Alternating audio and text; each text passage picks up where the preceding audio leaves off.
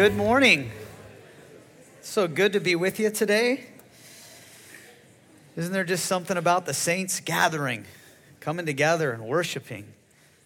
We know it's not something, we know it's someone, right? It's our Lord. He's here. It's what makes this place special. I'm just happy to be here. For those of you who have not met, my name is Dan Vidlak. I'm one of the elders here, and I have the opportunity to bring the word to you today.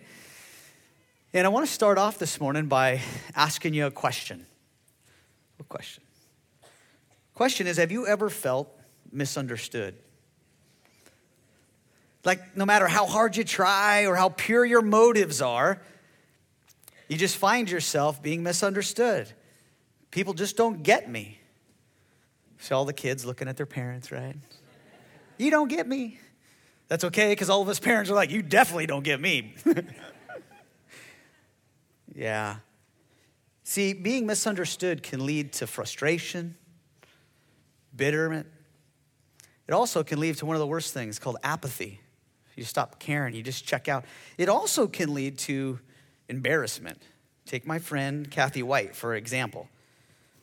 She was highly misunderstood. See, what Kathy White does for a living, among other things, is she's an AI tech, an artificial insemination tech for the local cattle industry. So, what she does is she orders the best bull semen from around the nation. Usually they're short and muscular.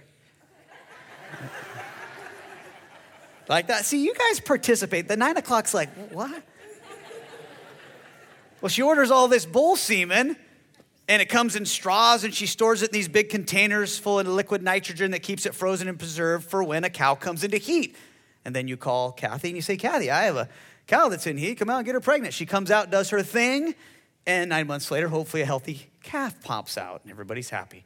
That's what she does for. It's a very interesting profession, don't you think? Pretty cool. Yeah.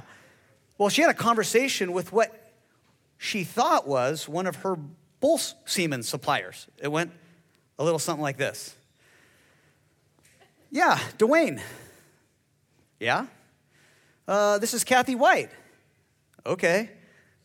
Um, hey, I was wondering if it was a good time for me to come over and pick up your semen. pick up what? Long pause. Please tell me this is Dwayne Schultz. Please, please, please. No, ma'am. Wrong number. Click. Sorry to trouble you. you see, I think we've all felt the frustration and even the humiliation sometimes of being misunderstood, right? We've all been misunderstood. And it can lead to some, some bad things. And today, I guess I want to remind, maybe encourage, hopefully, with most of you, just remind you of a few things. That there is one. There is one who perfectly gets you, who understands you. Our Lord Jesus Christ perfectly and divinely understands his children. Amen. He gets us. That's our God. He understands us perfectly. Of course, Jesus does, right? He's the Lord of all, right? Amen? There's no sin too big, right? No problem too small, no circumstance too unique that He doesn't get.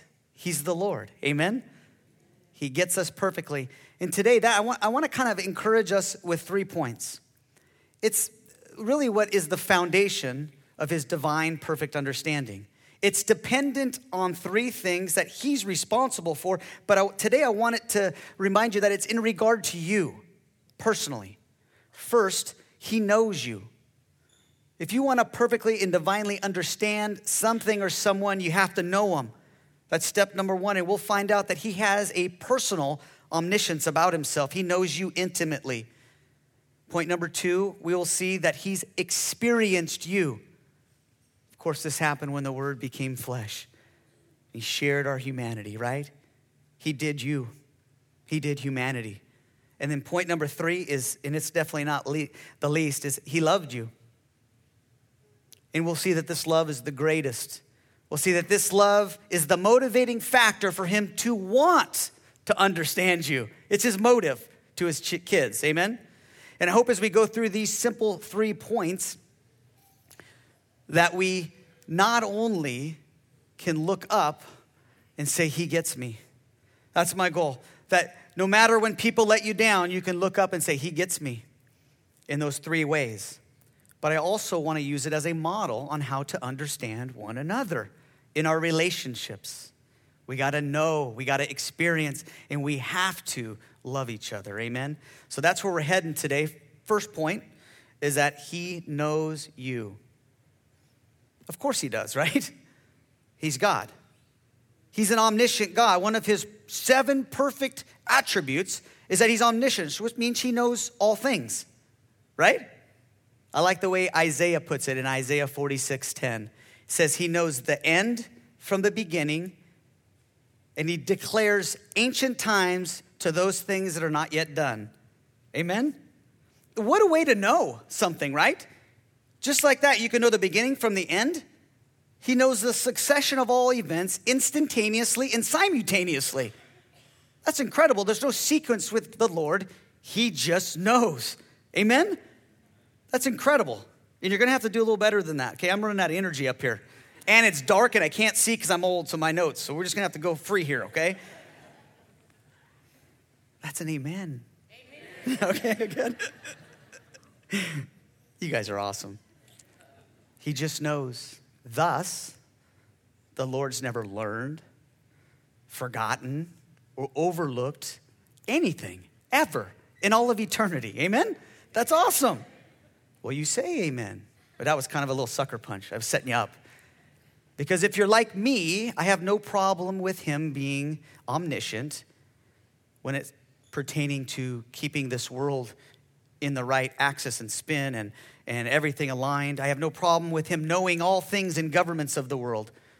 I have no problem attributing to him that he knows the leaders' hearts and minds. He placed them there and everything's working to his perfect end. Here's my problem is that I have a hard time letting him be all knowing in my day, in my little old life. See, I want to learn him a few things when it comes to my day. You ever been there? I'm to learn God a couple things. God, you forgot me down here. You see what my kids are doing? Have you seen my business? Have you seen this or you've seen that with my relationships? He's never learned, overlooked, or forgotten anything. I just have a hard time applying that to my life. And I know I'm not alone in here. Tell me there's someone else like me out there. All right. I'm talking to the right people. Listen, if you struggle with personal omniscience, is what I call it. If you struggle with that, may I suggest a psalm for you? It's Psalm 139. And if you read this every day, you would not struggle with it anymore. It's super encouraging. Psalm 139, I'll share a few verses. Psalm 139 1 says this Oh Lord, you searched me and know me. Emphasis me if you didn't hear it. Oh, yeah, he knows about the world and he knows everything and everybody, but I'm included in the everything. That's a self evident truth, but it's an encouraging truth that we need to remind ourselves of. Oh, Lord, you have searched me and you know me.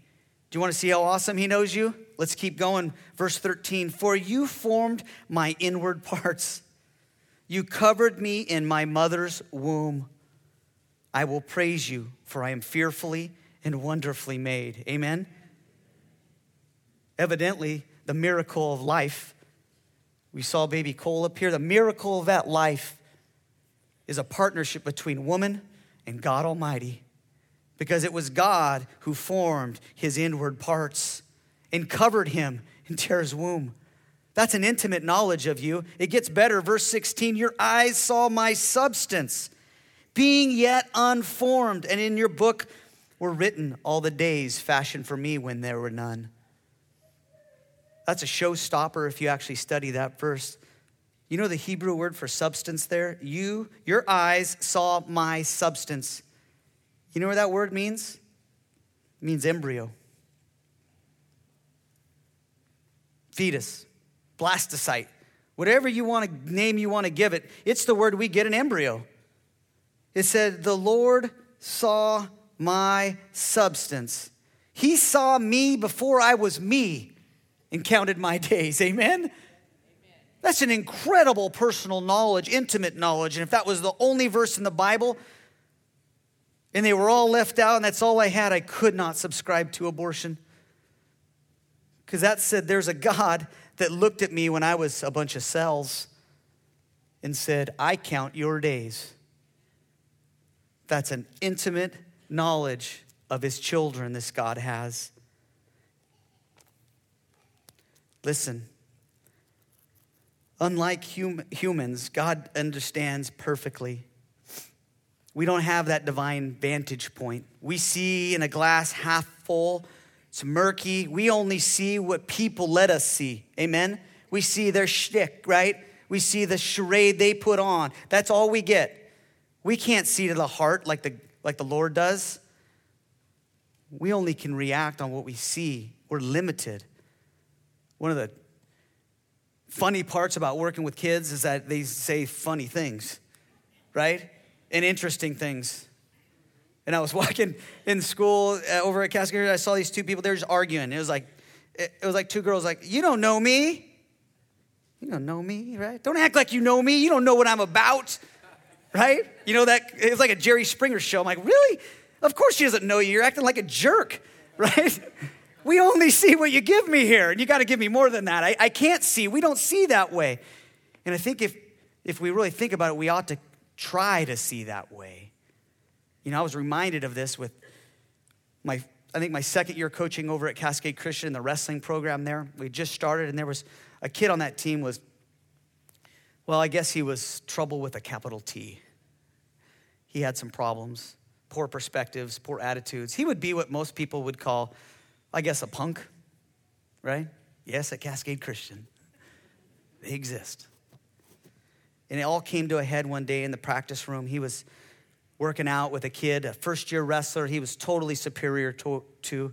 First year wrestler, not very athletic at all. And he usually has his way with this kid, but he has a hard day. He couldn't score any points. And it just came to a head. He got so frustrated with that kid. He started, he just blew a gasket. And I was on the other end of the room, but it, a wrestling match turned into a UFC fight real quickly. And it started with vile words, words that I don't know have ever been said in Cascade Christian Wrestling Room before, ever. I'm pretty sure that if someone heard it, I'd be fired today. Bad stuff. And then fists, and then boots, and then, right? I mean, it was full on. But by the time I got there and grabbed that kid and, and, and brought him in the locker room, that poor kid was crumpled in the corner. And I remember being just so mad at this kid. I was so infuriated, mostly because this kid over here was his first year wrestling. I was trying to get him to stay out. I only had like four guys on my team. I'm like, that kid's never coming out tomorrow. I guarantee. He was a homeschool kid. I'm sure he didn't even heard words like that guy was calling him. He probably didn't know what that meant. He's like, what? Kid's still not wrestling to this day. I grabbed that kid. I took him in the locker room. Man, I let him have it for good reason, right? Up one side and down the other. Gave him the business. And I was ready for his return, right? What he normally fights back with. But instead of that, he melted, just fell apart. I'll never forget it. That kid fell to pieces on a locker room bench and was weeping like a little girl because something was going on in his life that was real. And all I was seeing was the symptom of what was wrong with his heart. You see, he was broken inside because of what was going on in his life. And I guess that day, as we cried together and prayed together on that bench, we came to an understanding. I got to know him a little better because he let me in for that one moment. That's the way the Lord always sees. I think that's why we're so frustrated with God and how he treats other people. Because what we see is the jerk, what he sees is a saint. Do you know that? we don't see perfectly. Unlike humans, God is keenly aware of the innermost workings of your heart. He doesn't see symptoms, He sees roots. That's how He sees. And listen, if we want to get to the point in our lives where we want to appropriate God's perfect understanding in our lives, we want to know that He gets us it's got to start with the fact that God intimately knows you personally and that He's always aware of your circumstances, regardless. When we can digest that and say, Yes, you know me, you formed my inward parts. Nobody knows me like me, like you. You knew me better than I knew me before I was me. And because of that, you're aware of me and my circumstances. I don't have to teach you anything, you haven't forgotten anything. If we can get to that point, we're much more likely to try to get to know other people and understand their plight just a little bit more. Amen? So that's the first step of divine perfect understanding is that you got to know. in Jesus Christ knows us. Amen? Point number two don't fade off on me. I'm getting a little groggy up here, and I swear to God, I can't see up here. It's dark. so, point number two is this He experienced you. He experienced you. And what I know about this is it's impossible to perfectly understand someone if you've never walked a mile in their shoes, if you've never experienced their circumstance. Amen? It's impossible. You can't understand someone. I think that's why there's so much tension sometimes raising teenagers. I'll just use my personal experience here. There's a disconnect there, right? I mean, for my part, listen, it's been a long time, if you haven't noticed looking at me, since I've been a kid, right? It's been a long time. And I'll tell you, when I was a kid, it ain't like what it is now. This is a difficult time to be a teenager. It just is. The pitfalls, right? The hurdles they have to. It's, it's a crazy time and a very difficult time to be a teenager. It's hard. And the reality of it is, part of the reason I don't get my kids is it's been a long time since I experienced that, to be honest with you. And for their part, hey, kids, give your parents a break. Have you ever been a parent? I'm waiting. See, I'm a little biased on this give and take here. They've never been a parent. They have no idea what it's like to try to make ends meet. They have no clue about what it takes to raise godly youngsters in this crooked and perverse generation. Amen? They know nothing of that. There's this disconnect because we don't and haven't experienced each other, right? My older one pushes me all the time on this. It's like, and it always, the conversation always ends the same way. Listen, when you have kids, you're going to understand. For now, just do what I say, right? And just to jab him at the end, I'm like, and look me up when you have kids, because I want to see it. Because I want you to acknowledge how tough it is, right? Oh, there's just this disconnect. And I don't know if you've looked at our Lord this way, or that maybe you just need to be reminded Jesus Christ experienced us. Do you know that? He came down to this dry and barren land and experienced every temptation, every high, every low that the human experience can offer. All of it. He wrapped it up and he went down here and he tasted it. That's an incredible God. I don't know if you've looked at God this way, but he's a blue collar God. He's not a God that keeps his knowledge locked in his head up in some ivory untouchable tower. This isn't our God. Our God shows the grittiness of his crown as he wore it as a blue collar and came down here to this dry and barren land and suffered by our side. Amen? Tasted it. When the eternal Son became obedient to the Father, took that first giant step and humbled himself and came the likeness of man came as a humble servant. He robed his glory and his majesty in a lowly Nazarene, and we called him Jesus Christ, the God man. And if you study that guy's life, the God man, you'll find out that he most certainly, in its entirety, experienced the human experience. Amen? Says that he was tempted in every way, yet without sin. You feel tempted. I feel tempted. We all are tempted, right? This is a place of temptation, especially in America. Well, our Lord was tempted. Thanks to the Holy Spirit who brought him out into the wilderness to be tempted for 40 straight days by Satan. Do you remember? It says there that he was tempted, but yet without sin. And I want to encourage you today, as we're tempted, two things can happen. One, we can take the Lord's way of escape and we can win, right? Or we can take our own way and fulfill our lusts and go ahead and bite on it and fail in sin. Amen? That process, James chapter 1 says, is not unique to us. It's always been the same, the process of sin. Starts with a temptation, it goes into your mind and it forms a little lust, and it forms an idea that when you start entertaining it and making it your own, you're gonna take that step and it's gonna give birth to sin.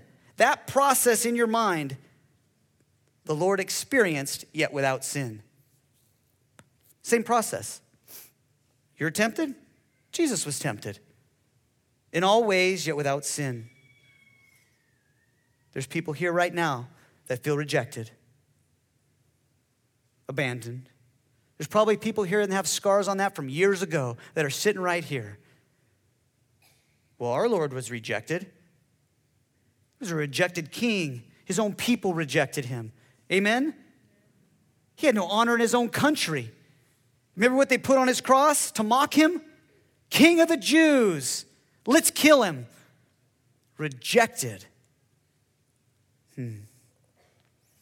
Suffering and sorrow. That's a real thing of the human experience, don't you think?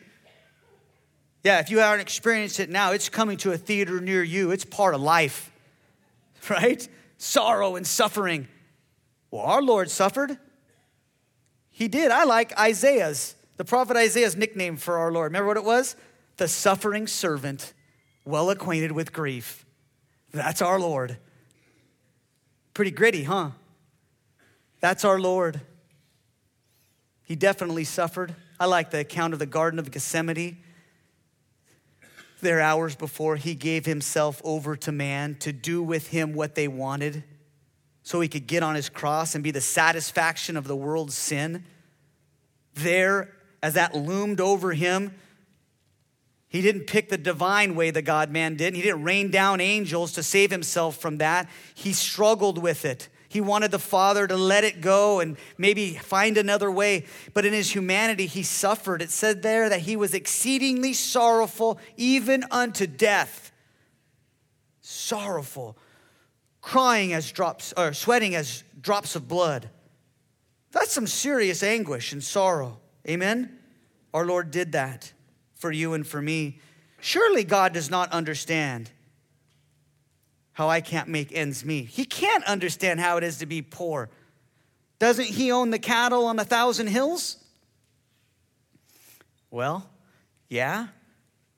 But he decided to be a blue collar God and come down here and share poverty. Right? I love the young scribe who approached Jesus in the Gospels and said, Teacher, I want to follow you.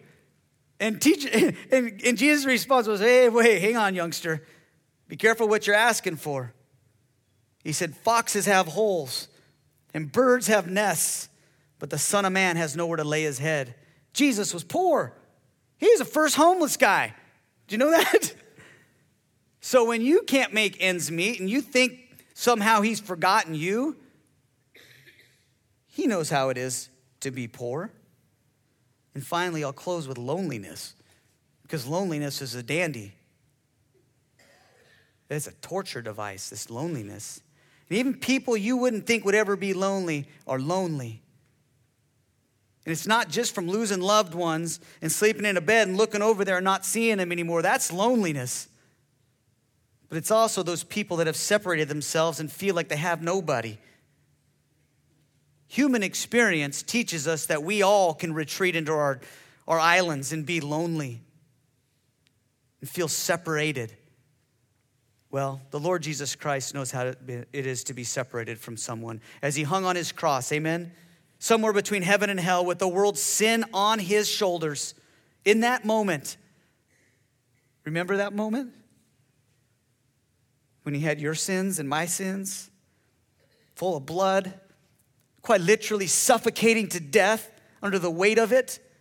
He's trying to lift himself up to take another breath until he could do it no longer. And in that moment, when all that sin was on him, he said some pretty interesting words to his father. He said, Father, Father, for why have you forsaken me? For the first time in all eternity, fellowship between the Father and the Son was broken. You think you miss your loved one? He had eternity to love his Father, and it was broke just like that for us. Amen. He knows loneliness.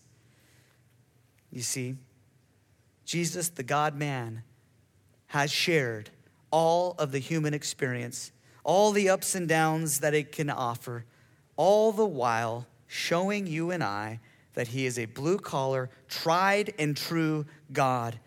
That should give us much more confidence, much more boldness to know that he has sympathy for us, that he gets us. We can then step out and come before him and get what we need to get through this lousy place. Amen? That's Hebrews chapter 4, verse 15 and 16 the writer there talking about Jesus in the terms of a great high priest, he says, We do not have a high priest who cannot sympathize with our needs in our weaknesses. Yet in all ways he was tempted, yet without sin, it says. In verse 16, it's beautiful, approachable, sympathetic God. Now we can come boldly to the throne of grace and obtain mercy and get grace in our time of need. Amen. Our God has touched us and he knows what it's like to be a human. Do you understand me?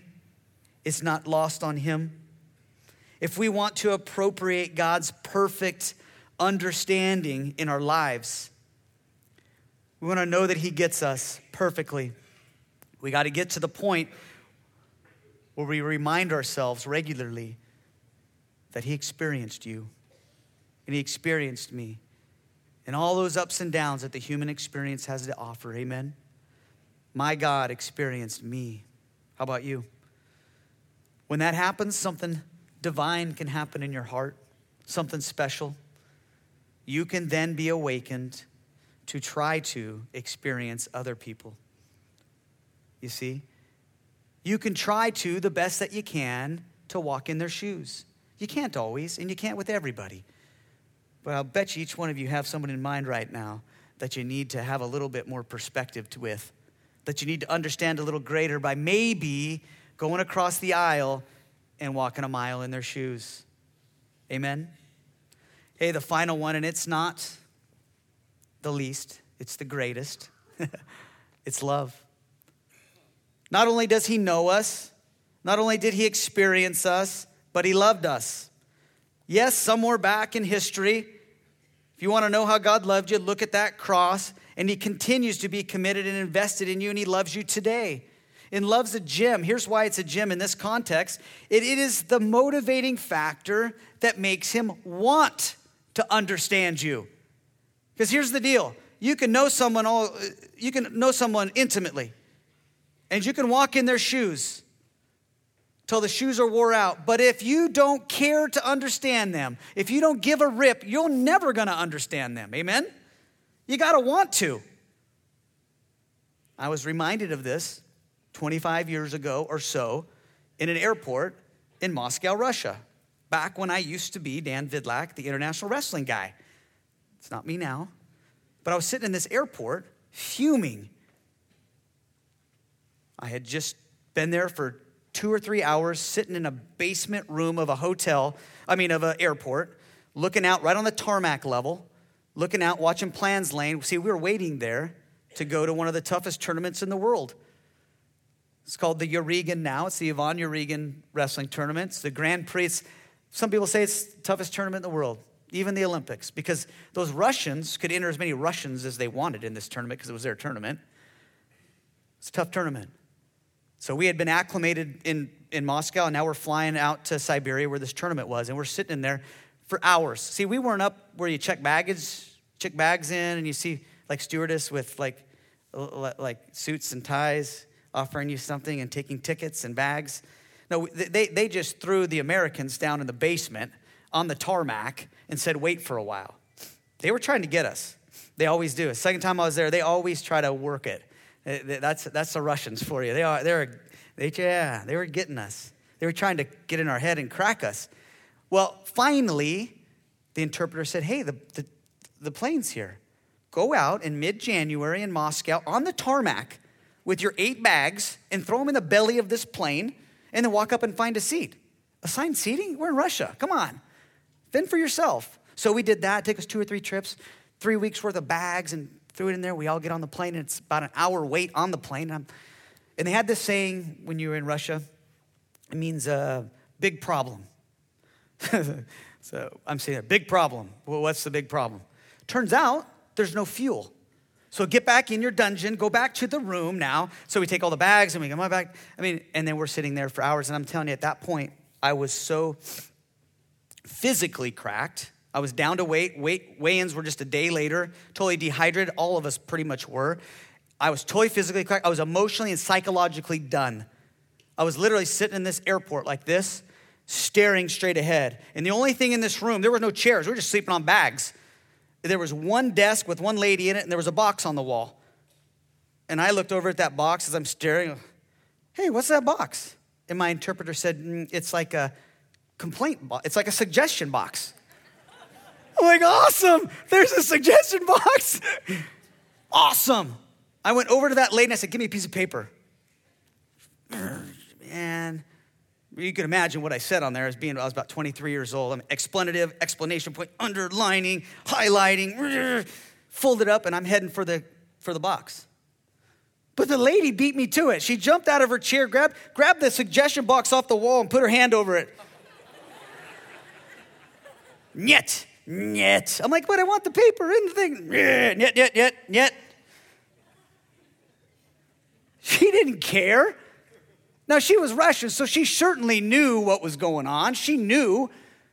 And being Russian, I'm sure she'd experienced some mistreatment, but she didn't care. She had no motive, she had no investment to want to care. You see? Where she says, nyet, nyet, nyet, that's what she said. Our Lord says, da, da, da. Yes, yes, yes. That's what the Lord says. He said, yes. I am motivated through my great love to want to understand you. I love you. I'm invested in you. I have something at stake here. And if you wonder if God loves you, is all you got to do is look back about 2,000 years ago and see a big cross. And when you look at it, you'll see something. It's empty because our Savior was put on it. He was buried and he rose again for you. That's love. If you want to know how God loves you, you look at the cross. That never changes, you see. That's what John 3:16 says. For God so loved the world that he gave. He gave his only begotten son, you see? The other John 3:16, 1 John 3:16 says this. This is how we know God's love. How? That he would lay down his life for you and me. He's invested in you. Right? He loves you. And the good news today is it's his motive to always want to get you. That's incredible. I got to get an amen there. I was expecting more from that, just, just to be honest with you. Just a little more. Here's the good news God's love always was, it is, and always will be his motives towards his children. Did you know that? He loves us. And I don't know where you're at right now, but if you're in this little valley and all you can see is upward, I hope you point your head up. And I, you know what? I'm at a point in my life where I'll take what I can get. I don't care if you understand if he knows you. And I don't even care if you understand if he gets you because he's experienced you, but you better not ever forget that this one loves you. And there's a cross and it's empty to prove it. Amen? Amen. Yeah, he loves you. It's a game changer if we want to experience God's perfect understanding in our lives, that divine understanding, we got to get to the fact that we realize that you personally, yes, the world, but you personally are the object of His love. He desires for and delights in the betterment of you over Himself. He showed that, He sacrificed for it. He loves you. You have to look at yourself as that object not generically the world. You got to one on one look at our Lord and say, you know what? I am the apple of his eye, Zechariah would said. I'm the object of this great sacrifice, of this great motive. Amen? It's awesome. Now listen. To close here, we talked about three facts that are dependent on God. They don't change because He never changes. Okay? But they're in regard to you. We got to take them personally. We got to take God's omniscient ways and make them ours. Psalm 139. We got to take and realize the fact He experienced us. He came down here, He came running for you, for me. That should make you smile. And we got to finally never forget that He loves us. Amen? Now, listen, one of my goals is that with that information, you can ponder that and think that, and hopefully the Holy Spirit will get you to a point where that stuff makes sense and that you can look up and go, you know what? He gets me. I don't need to be frustrated. I don't need to turn off. When people let me down, He gets me. But the second goal is that I want you to use that as a pattern to try to get a better understanding of your neighbor. This is a very divisive time in our world, and I think if we just look at God's model, we might understand each other a little bit better. I'm convinced of it. And I know we can't be omniscient, but I'm telling you, God put someone in your life, and it's probably in your head right now, that you can get to know a little better, right? You can ask them how they're doing and really care the answer. You can probe, you can do the best you can with the skills God gave you. Amen? And I also think that we have some people in our minds that we might be able to experience. We might want to cross the aisle with someone and try to walk in their shoes. Not everybody, but the person that God put on your heart. It might change your perspective. And finally, can we just do the new commandment this week? They say Christianity is real simple, it boils down to love. Well, I think it's right. Can we just love? Can we desire for and delight in the betterment of someone else over me? God's Spirit will help you with that. Amen. So, Father, we're so grateful uh, for your word. We're thankful for your perfect and divine understanding in our lives. So grateful for the people you brought here. I pray that we'd appropriate these things in our lives that we'd be better off for it, Father, but that it would bring you glory. So be gloried and uh, glorified and honored uh, today in our lives as you are in heaven. In the matchless name of Jesus, amen.